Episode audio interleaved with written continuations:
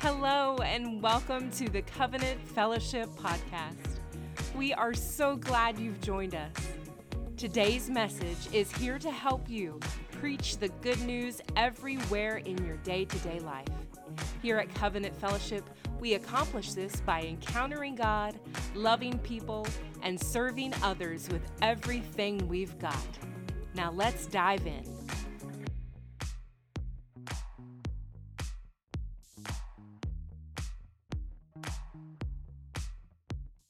Let's go to John chapter 9. Probably three weeks ago, the Lord really began to deal with me out of this chapter, and I've not been able to move on from it. I encouraged our leadership team, our volunteer team last Sunday with it, and uh, God just moved very heavily just in the encouragement of it. But I just can't move beyond it. And uh, we finished a series last week, and it's been a while since I kind of just did one off sermons. I've been preaching in series quite extensively over the past little while, but this is one that's I, I call it just a one-off. It's it's it's there's not a series in this.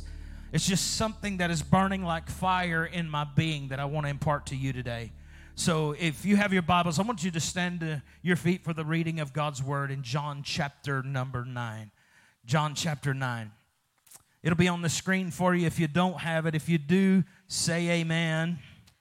All right, all right, all right. Well, I want to encourage you to bring your Bible or your tablet or something and open it and read it with me, if you will. Today's message is called The Well Spring. The Well Spring. In John chapter 9, verses 1 through 7 says, Now as Jesus passed by, he saw a man who was blind from birth. And the disciples asked him, saying, Rabbi, who sinned, this man or his parents, that he was born blind? Jesus answered, Neither this man nor his parents sinned, but that the works of God should be revealed in him. I must work the works of him who sent me while it is day. The night is coming when no one can work. As long as I am in the world, I am the light of the world. When he said these things, he spat on the ground and made clay with saliva and he anointed the eyes of the blind man with the clay. And he said to him, Go and wash in the pool of Siloam, which is translated sent. So he went and washed and came back seeing. I want you to point your hands this way. I want to pray for you. I'm asking you to pray for me. And let's ask the Holy Spirit to speak to our lives and change them. Father, we love you. We bless you. We thank you for this opportunity. Thank you for the worship uh, team that just led us into your presence. And thank you that in your presence is fullness of joy and at your right hand are pleasures evermore.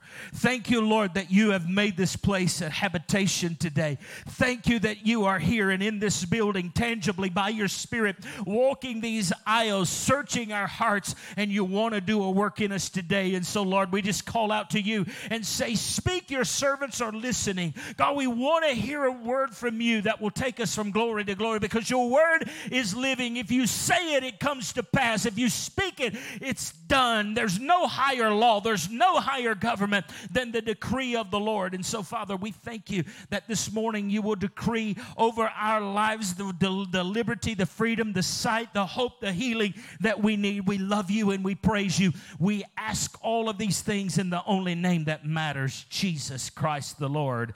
And everybody said, Amen. Give your neighbor a high five as you're getting ready to be seated. And let's dive into this a little bit. This has been in my heart for quite some time. I want to take this and pick out a few things from it that I think have been significantly placed upon my heart. This is, uh, this is kind of how I've been looking at this passage of Scripture. The first thing that I want to share with you and point out to you is the fact that when the disciples see this man in a very, very difficult situation, he cannot see, immediately they focus on the problem immediately the focus is on the problem. Now, if you're a mechanic, it's all right. You need to focus on the problem. What is going on with this vehicle? Diagnosis is an important thing. I get it. I understand why the reason for a diagnosis. But no one gets into the mechanics or into being a doctor or whatever you do for the sake of just the problem alone. The reason you get involved is because you believe that there is a solution to the problem. You believe that there's a solution, and immediately these disciples start focusing on the problem. How many you know somebody that they're not afraid to point out the problems with your life? Not afraid to point out the problems in your family, not afraid to point out the problems of, of, your life. But I listen, I know what's wrong. I need to know what can be right. I need to know what can be the solution. When you focus on the problem, you don't have to deal with the solution. It is very easy to focus on the problem because the problem is right in front of you. The solution has to be grasped from another dimension, it has to be grasped from something beyond you. Some people are problem focused. They are complainers. They're negative. They're pessimistic. They're accusational. They're judgmental. They're relationally destructive. They lack vision. They lack drive. They lack passion. They lack purpose. They're stuck in the harvest of their own issues. And they don't understand the, the way to get past something is not focusing on the problem, but focusing on the solution. Now, I don't know. I don't know. There might be somebody in this congregation that in your life you have never had a problem. Raise your hand if you've never in your life had a problem.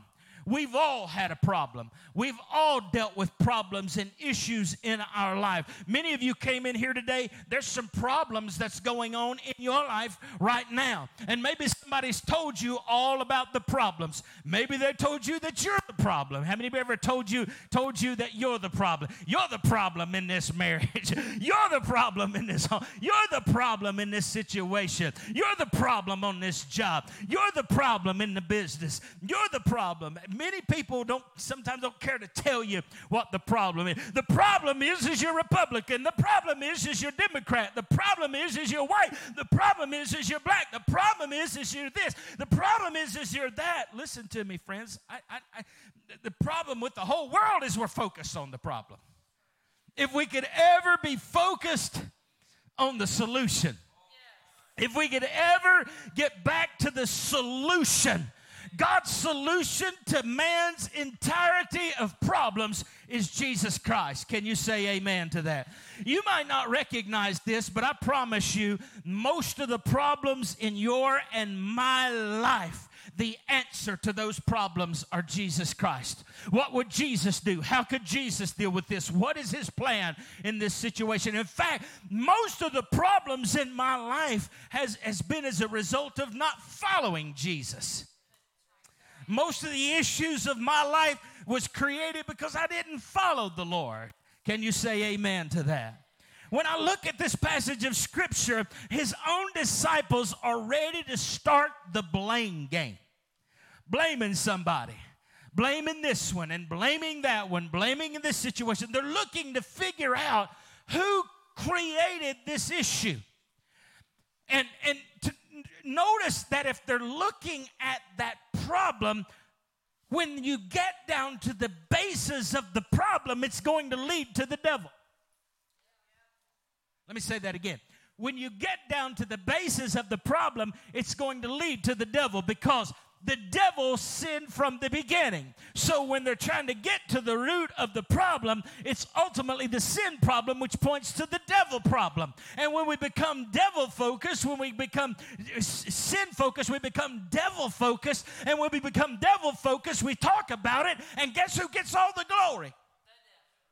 The devil gets all the glory. He gets all the glory for the problem. He gets all the glory for the misery. He gets all the glory for the issue in our life. But when we become God focused, when we become God focused in a situation, then guess who's getting all the glory? Look, I know the situation hasn't changed yet, but God's going to move on this situation. I know it hasn't all worked out quite right like it needs to yet, but I am trusting in the Lord my God, and He's never failed me, not one time. When we become God focused Jesus even says it. He says, This issue is not about the sin. This is for an opportunity for the glory of God. It's an opportunity for God to move. Listen, if you got a problem in your life, you got issues in your life, let me tell you, I got good news for you. You are just a good subject for God to move into your situation. You're a great subject for God to move on your behalf. How many of you have some problems in this room? Say amen. Maybe you got some health problems. Maybe you got maybe you got some family problems. Maybe you got money problems. Maybe you got some emotional problems. Listen, I, am going to sidetrack. Can I run down a bunny trail right here, right fast?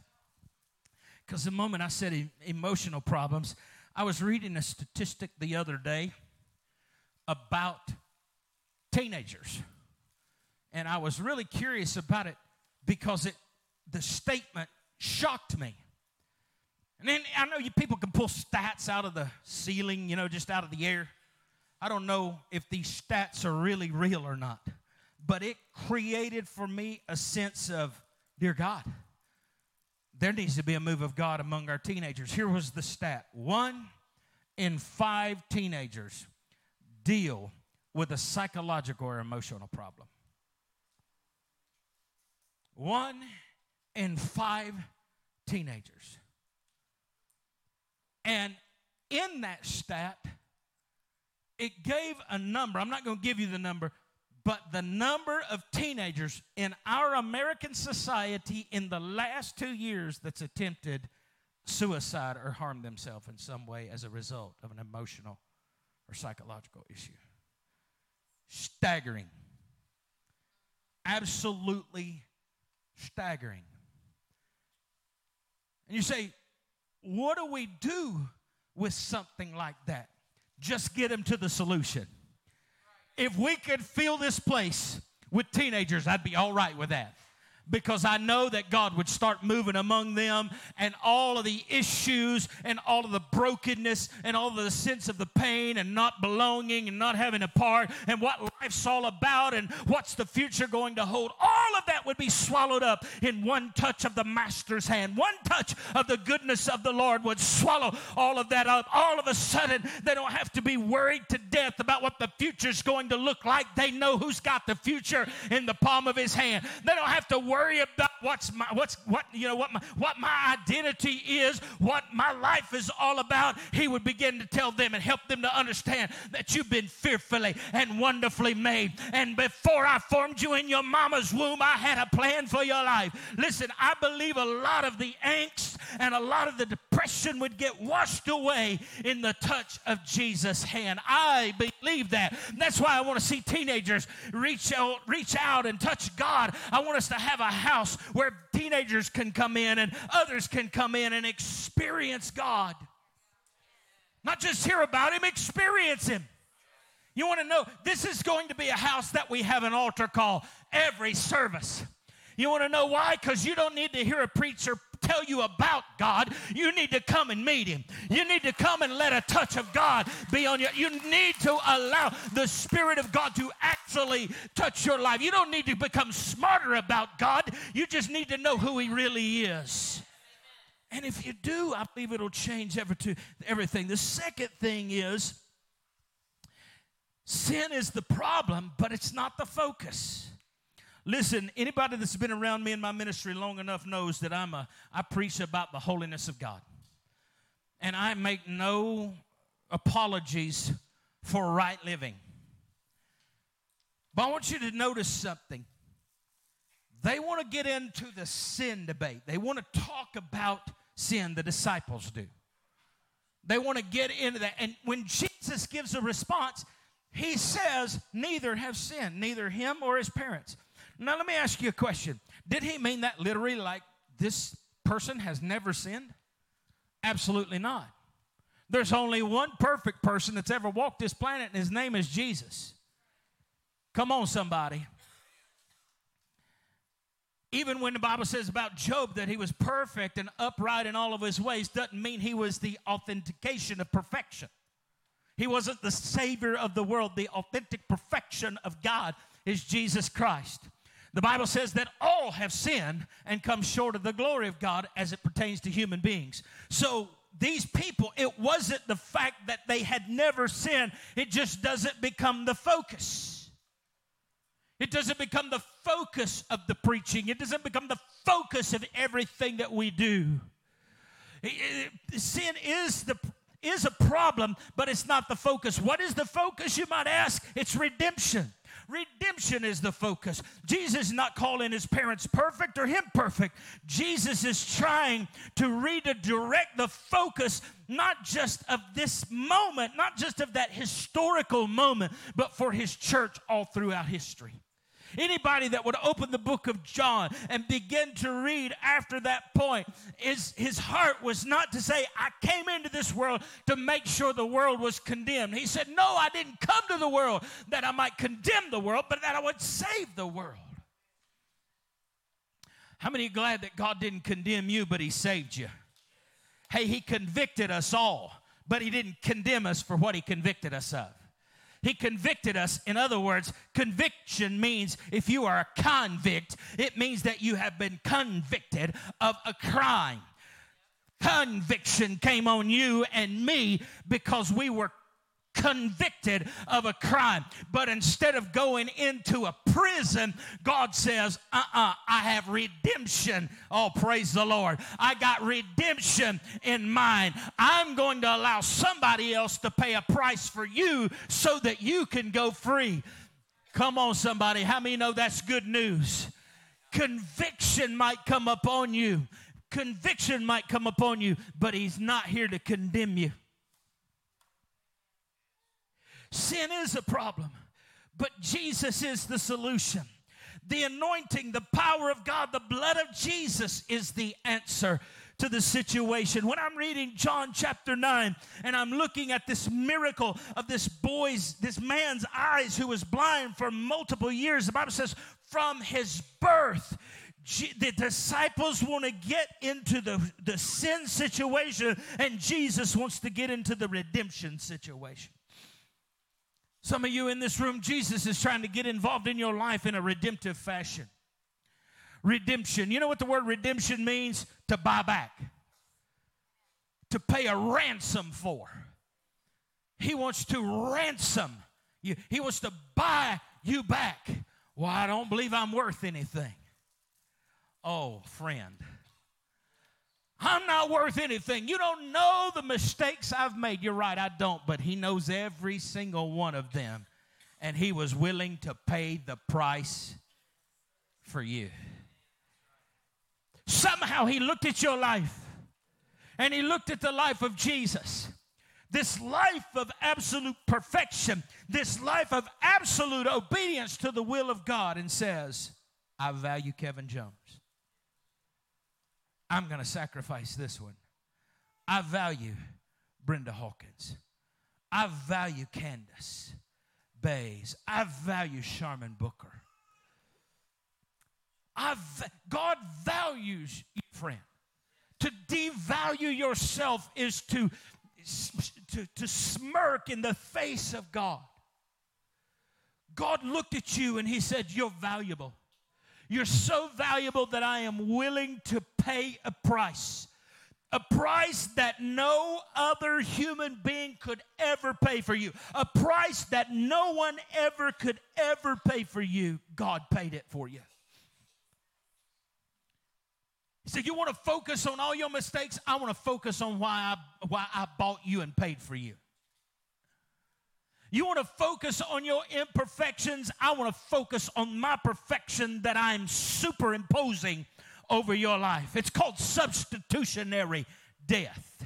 It's called substitute. God says, I'm going to substitute something for you. You were bad, but I'm going to substitute your badness for His goodness. I'm going to take your unrighteousness and I'm going to give Him give you his righteousness.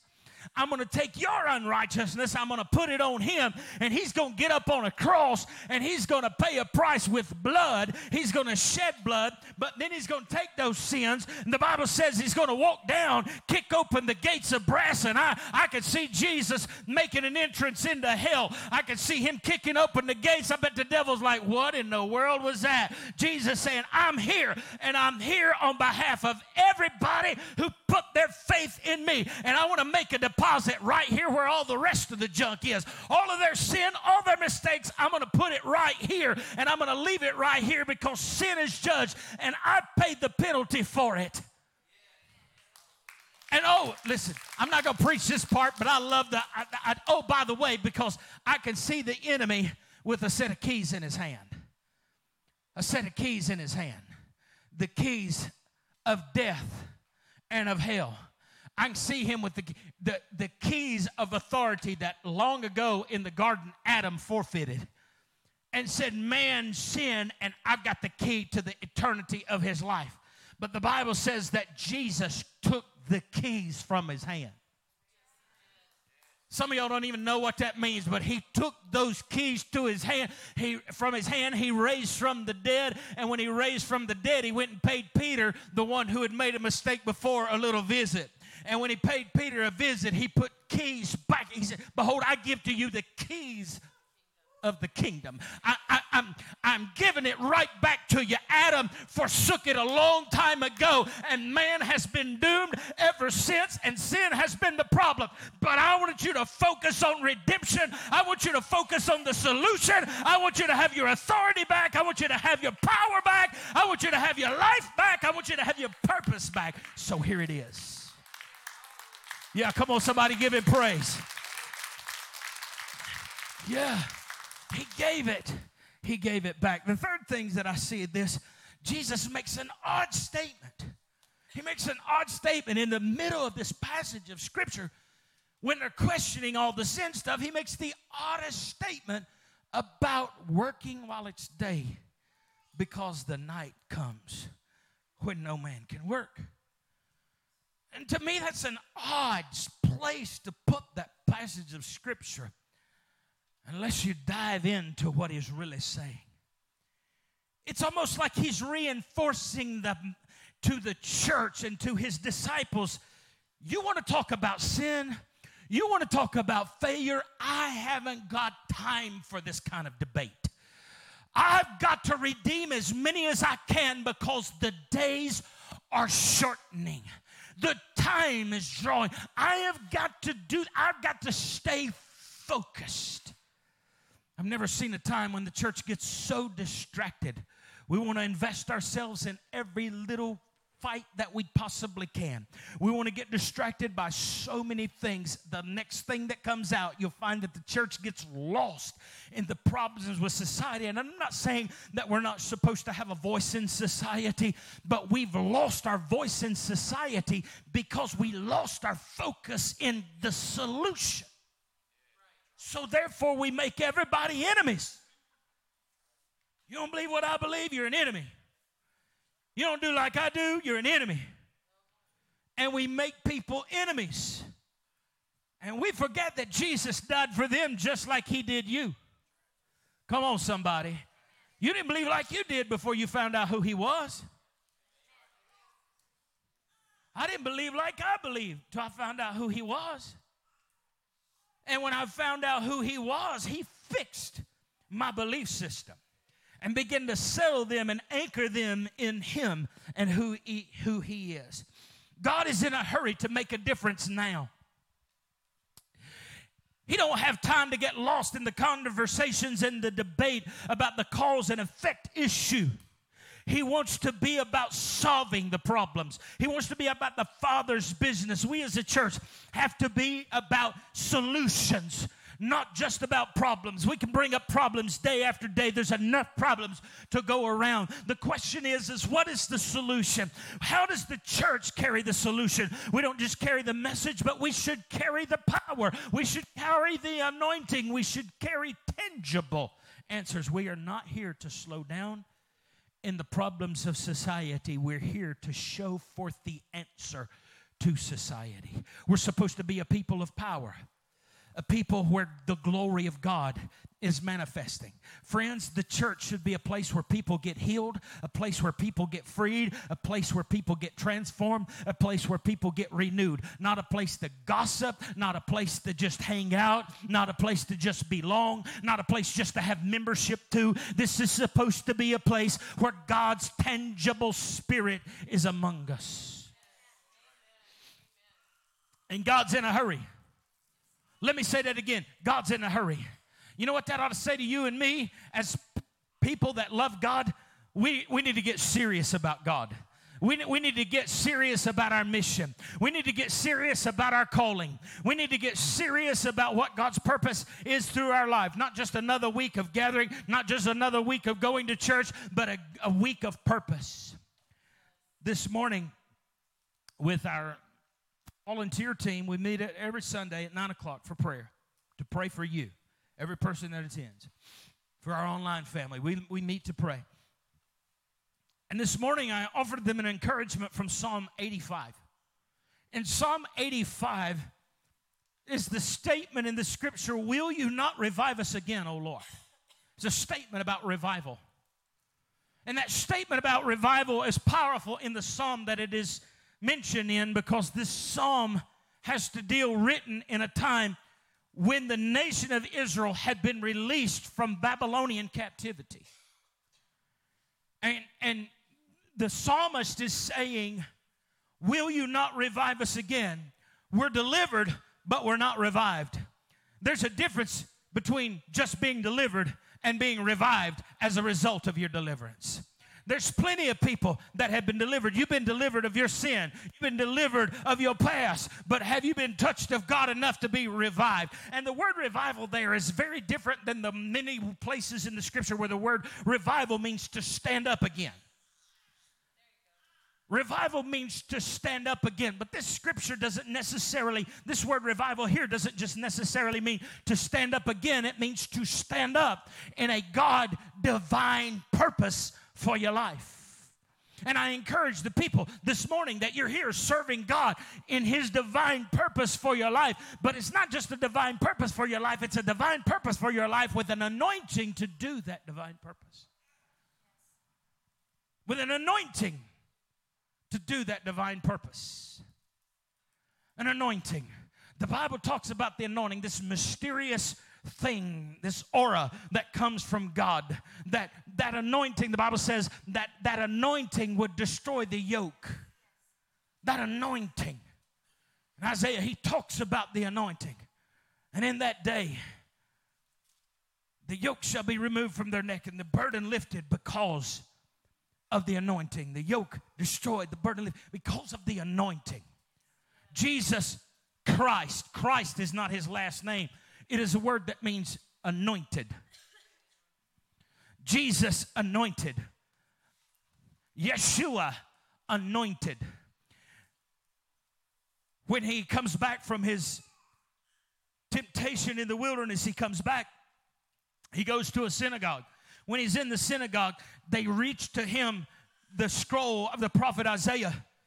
And he reads from the prophet Isaiah and he talks about that the Spirit of the Lord is upon me because He has anointed me to bring freedom to the captive, the recovery of the sight to the blind, to set at liberty those who have been in bondage, to proclaim the acceptable year of the Lord. And he reads that passage of Scripture, closes the scroll, and says, Today, this is fulfilled in your ears. In other words, the anointing is here. The yoke destroying, burden lifting anointing is here. And one, Psalm 133 teaches us about the way the anointing works. The Bible talks about how good and pleasant it is for brethren to dwell together in unity. And when he talks about that unity, he says it's like this it's like the oil that flowed from the priest, high priest Aaron, down his beard to his body. Talks about the dew of Hermon. And he says, there the Lord commands the blessing, even life evermore.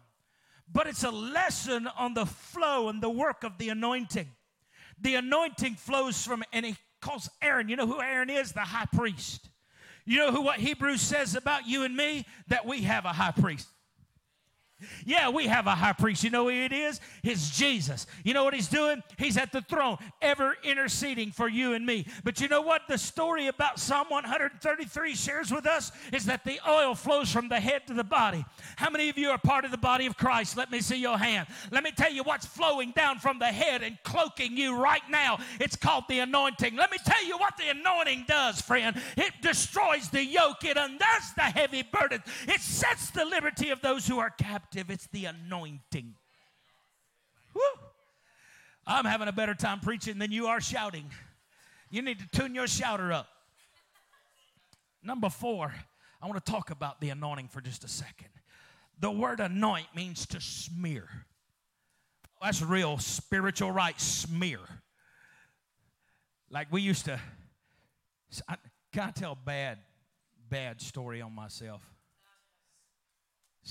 Now, I better not tell that story. I'm going to move on.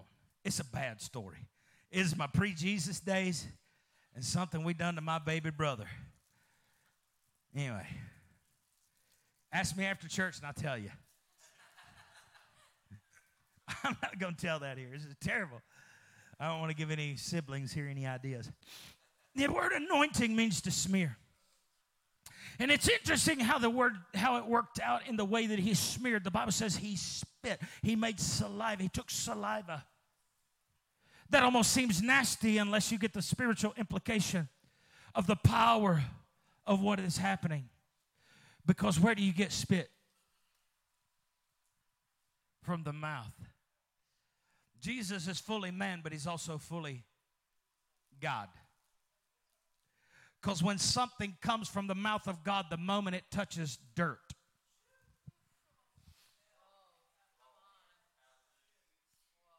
Did you forget that you was made from the dust of the ground?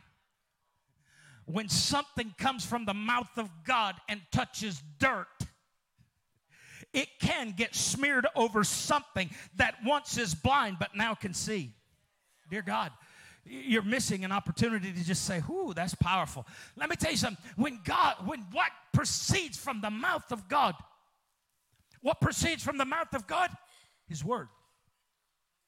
You know, right now while I'm preaching to you, these lights are on. And let me tell you what I see every few seconds while I'm talking. Y'all gonna think this is gross. Don't pick up this microphone, but while I'm speaking, I'm trying to put all my passion in this. And when I say my P's, my B's, and all that sort of stuff, there's this little mist that I see kind of going through these lights right here.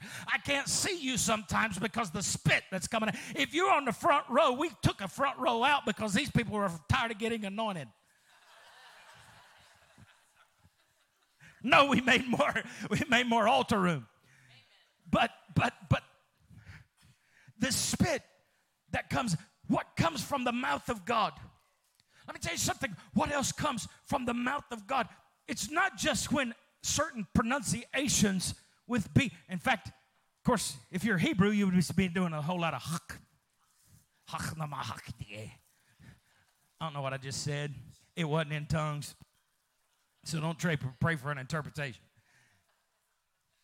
But what you might would notice is that every time you actually talk, if the weather was cold enough in this room, you might recognize that every word you say has a mist that comes from it. I don't have time to teach to you about the fullness of the mist of God, but I, what the point I'm trying to make is what comes from the mouth of God is intended to land in clay that then becomes anointed for a purpose.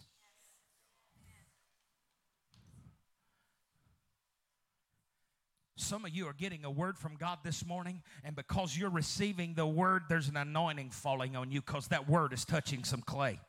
Others of you that's not paying any attention, others of you that are distracted, others of you, you're missing an opportunity. You need to let you need to let the word of God land in you so that then it can become anointed and then be smeared. Smeared. The path to healing comes from the mouth of God, not from the mouth of culture. You're not from your seemingly smart professor, not from your favorite preacher, not from politicians, not from science. Listen, did you realize that science even struggles with defining itself? It doesn't know if it's natural or theoretical. There's a huge debate, even in science itself, of whether science is natural, meaning observable, can be repeated, can happen over and over again. And some people believe that, but you know what you do to kind of dispel that argument? Okay, you know all the components of blood, put all the components together, make blood, and put it in somebody's body and let them live instead of having to take it out of somebody else's body and give it to them when there's a tragedy. Well, I can't do that. We don't have synthetic blood. We've tried it 10 million times times and it won't sustain life. You know where you get when you get to the end of the fact that you can have all the knowledge to create blood, but the reason it won't work is because blood comes from God. You get to the God factor. You get to the God factor. Well, let's get around that. Let's get around. Let's, let's, let's see if we're naturalists or if we're theorists. If we're theorists, if we're theorists. Yeah, the problem with that is every theory that science has come up with through a process of study never lands on anything concrete. Even the very man that came up with the theory of evolution before his dying day talked about the fact that the reason that the thing that drove him to study the ideas that he studied was because he resisted the thought of God.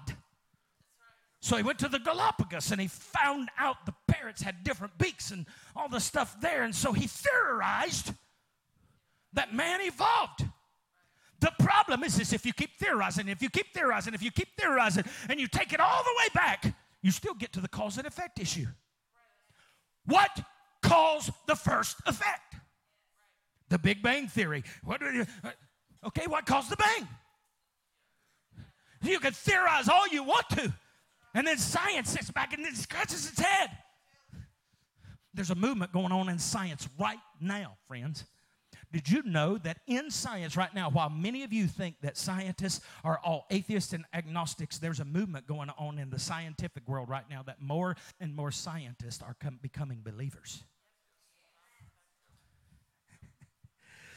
Did you know the great Galileo was a believer in God? Did you know Isaac Newton believed in God? Did you know Albert Einstein believed in God? Did you know Sir Francis Bacon believed in God? What is the point? Friends, here's the point. You need what comes from the mouth of God more than you need what comes from any other mouth on the planet. Is this helping anybody? I got to hurry. Here's the fifth thing that just blows my mind about this passage of Scripture. How many know that Jesus could have just taken that spit? That would have been enough, but he didn't say that. He said, I want you to go wash in the pool of Siloam. I want you to go wash in this pool. I have a theory about part of that. I think the disciples thought, yeah, he's going to just lay hands on him. Well, no, he didn't lay hands on him, so he's just going to put spit on him. It's going to be, no, he didn't do that so Jesus keep putting out these things there that's, that's happening. But it's a powerful, powerful thing. The word here of the pool Siloam, it means sending. In fact, you read that in your scripture if you have a newer translation, talks about this word that's being translated as sent or sending. Sorry about that. One of my beard hairs got in there and I was sticking it in my mouth.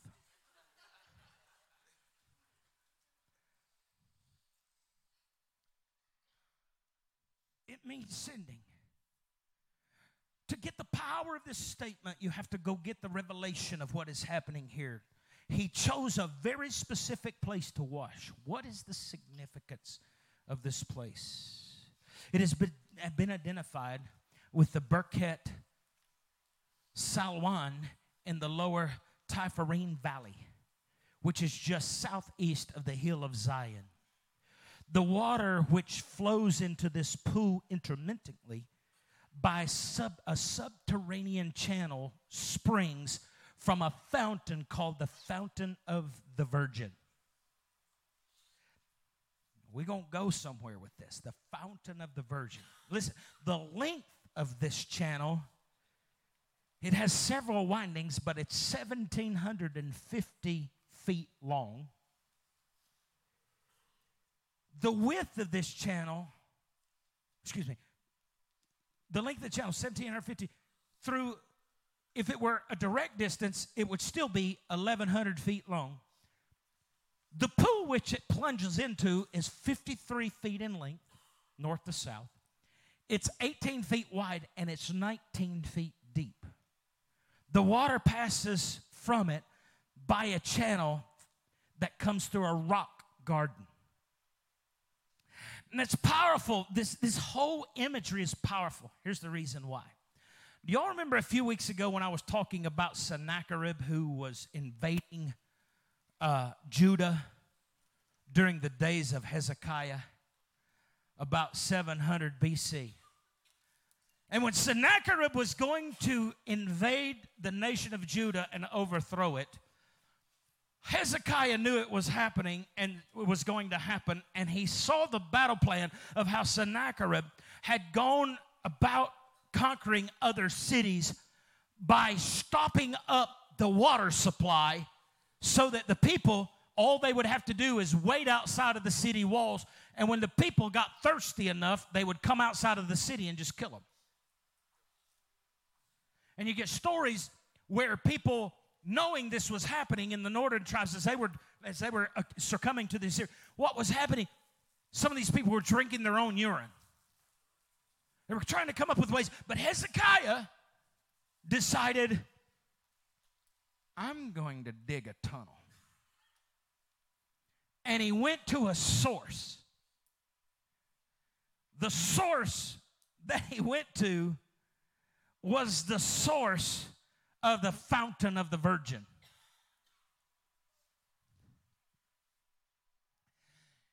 And he dug till he could get down where the spring was coming from and dug.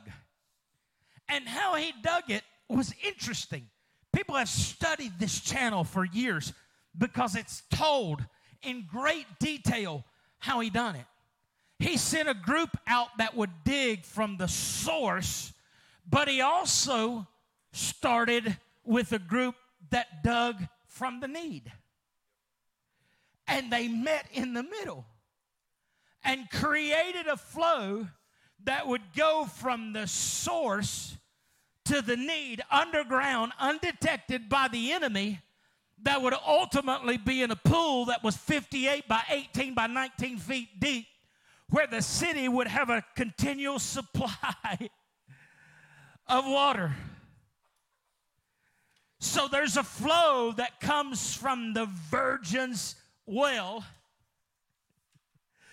that happened as a result of a digging. And the Lord says, I want you, I know I anointed you here with this word, but you still need a source of water. Because how many know it's not just word only, it's the word and the water? How many know it's the word and the spirit? How many know the Spirit is in you like a well of living water springing up into everlasting life? God said, I want this man to go wash in the water. And if he'll go wash in the water, the Bible says that he went away, but he came back what? He came back seeing he came back seeing. I came by to tell this church that if we could be a church that taps into the source from the need, I tell you from the source, God has already dug a tunnel from heaven. It was a tunnel dug. Not everybody can see it. Not everybody gets it. Not everybody believes it, but there was a source. God dug from heaven's source, dug through the cross, dug through the empty grave, dug through the tomb, dug through the resurrection, dug through time to get to man. It's now our responsibility to, to dig through our issues and dig through the troubles of the day and dig through the mess of this time, dig through the haters, dig through the naysayers, dig through the compromise, dig through your friends, dig past anything that you need to dig past, but you got to connect with the source. And if you do, God will make a wellspring where everybody can have life, where the blind can see, where the broken can be restored. Oh God, if we could just be a wellspring of God's goodness. Rather than just a modern 21st century American church where people gather and eat chicken every now and then at potluck time. But if we could be a place where the glory of God dwells, if we could be a place where miracles, signs, and wonders, if we could be a place where the broken get restored, if we could just be a place where the power of God is flowing, I tell you, there is, God says, I need somebody that may be hearing the word that comes from my mouth and I'm touching the clay, but I still need a place. I still need a place that knows knows how to tap into something. The word virgin means that which is pure.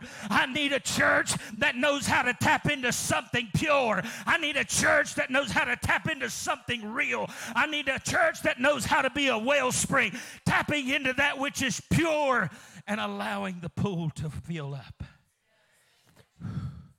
I want you to stand with me this morning. I'm preaching my guts out.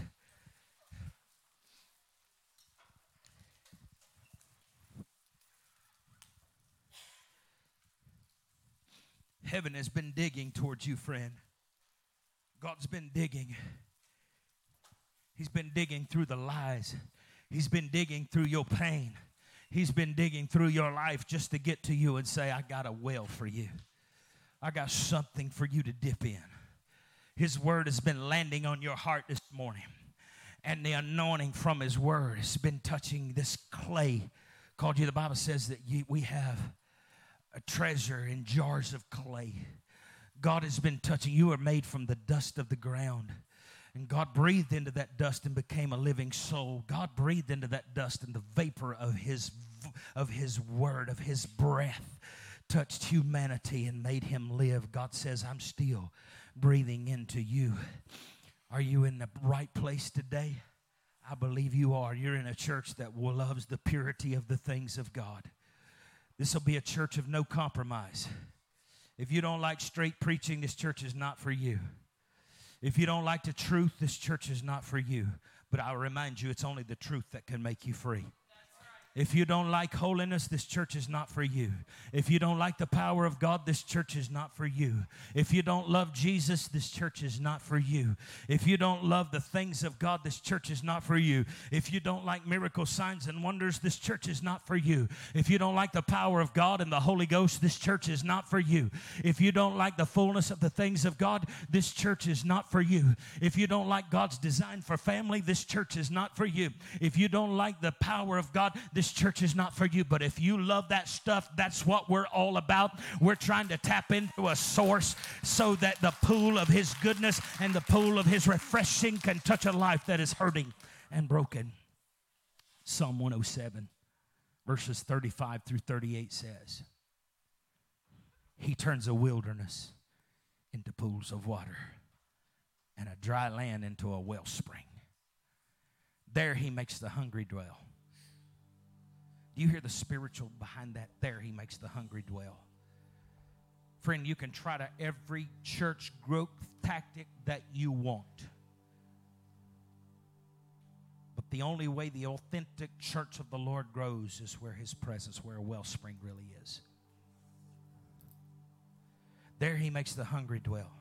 They establish a, they establish a city for the dwelling place. Doesn't mean that just the hungry comes and gets food. The, the Bible says they establish a city.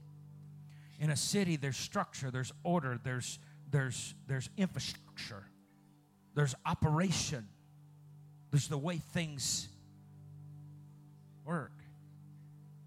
He said, and sow fields and plant vineyards that they may yield a fruitful harvest. He also blesses them and they multiply greatly. And in an aggregate society, put that back up there, that last portion. In an aggregate society, they multiply greatly, and he does not let their cattle decrease. In an aggregate society, those cattle are your livelihood. They're your food, they're your trade, they're your value system. The value system of an ancient society was based upon their herds and their flocks. In a modern society, You could substitute cattle almost for anything that it takes for your livelihood.